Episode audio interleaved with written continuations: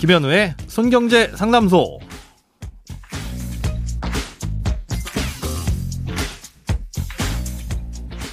새는 돈 막고 숨은 돈 찾아드립니다. 손경제 상담소 김현우입니다.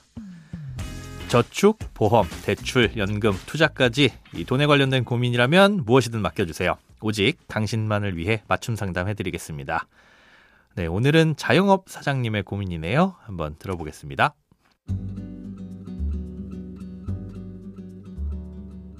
안녕하세요. 두 달 전 오픈한 새내기 자영업자입니다. 아직은 월세 내면 남는 것도 없지만 작게나마 다달이 투자할 수 있는 재테크 방법을 알고 싶습니다. 또 사업자 등록을 하니까 카드사에서 사업자 카드라는 걸 만들라고 연락이 오던데 어떤 카드가 좋은 건지도 궁금합니다. 좋은 조언 기다릴게요. 네, 일단 이 사장님이 되셨다니까 축하드리고요. 어, 꼭 대박 나시기 바랍니다. 아, 조금씩이라도 다달이 투자할 수 있는 재테크 방법 알려주세요라고 하셨는데 음, 아직 두 달 된 새내기 사장님이시라면요, 최소한 일 년 동안은 매달 꼬박꼬박 붙는 적금 이런 저축보다는 가게 운영에 필요한 자금을 먼저 모으세요라고 조언을 드리고 싶습니다. 자영업이라는 걸 하게 되면요, 생각보다 여윳돈이 많이 필요하거든요. 음, 매출도 매달 들쑥날쑥 할 수 있고요. 또 카드 매출 같은 경우에는 그 카드 대금이 며칠 지나야지 들어오거든요. 이러다 보니까 수입 파악도 쉽지가 않습니다. 음, 또 장사에 필요한 각종 자재 같은 거 구입하는 것도 불규칙할 수 있고요.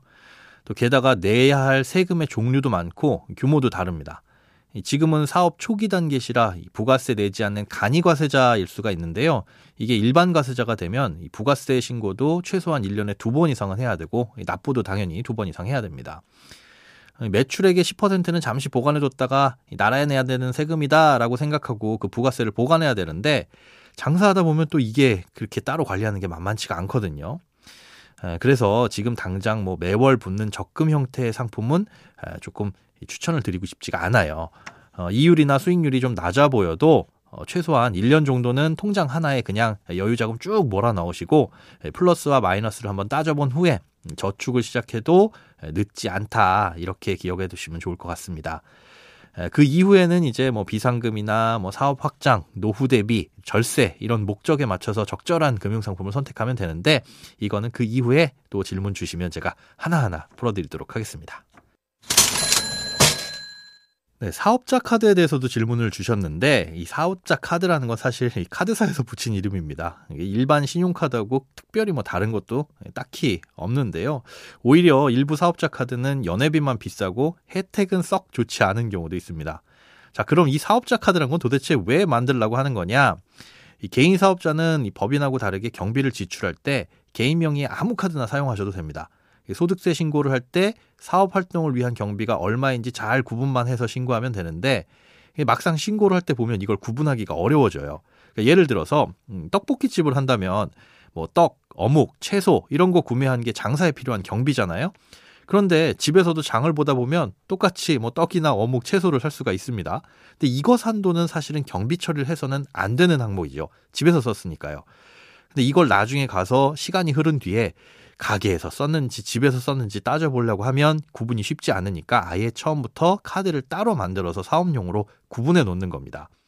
그래서 굳이 카드사에서 권하는 카드보다는 그냥 내가 쓰기에 편하고 혜택이 좋은 카드를 만들거나 아니면 기존에 쓰시던 카드를 국세청에 등록해 놓고 쓰시면 됩니다. 이렇게 미리 등록을 해두면 부가세 신고할 때 지출 내역의 업종이나 뭐 면세 여부를 자동으로 분류해줘서 세금 신고가 조금 편해집니다. 이런 습관을 들여놓으면 나중에 매출이 커지고 사업장 규모가 커지더라도 관리하기가 쉬워지니까 지금부터 차근차근 해나가시면 좋을 것 같네요.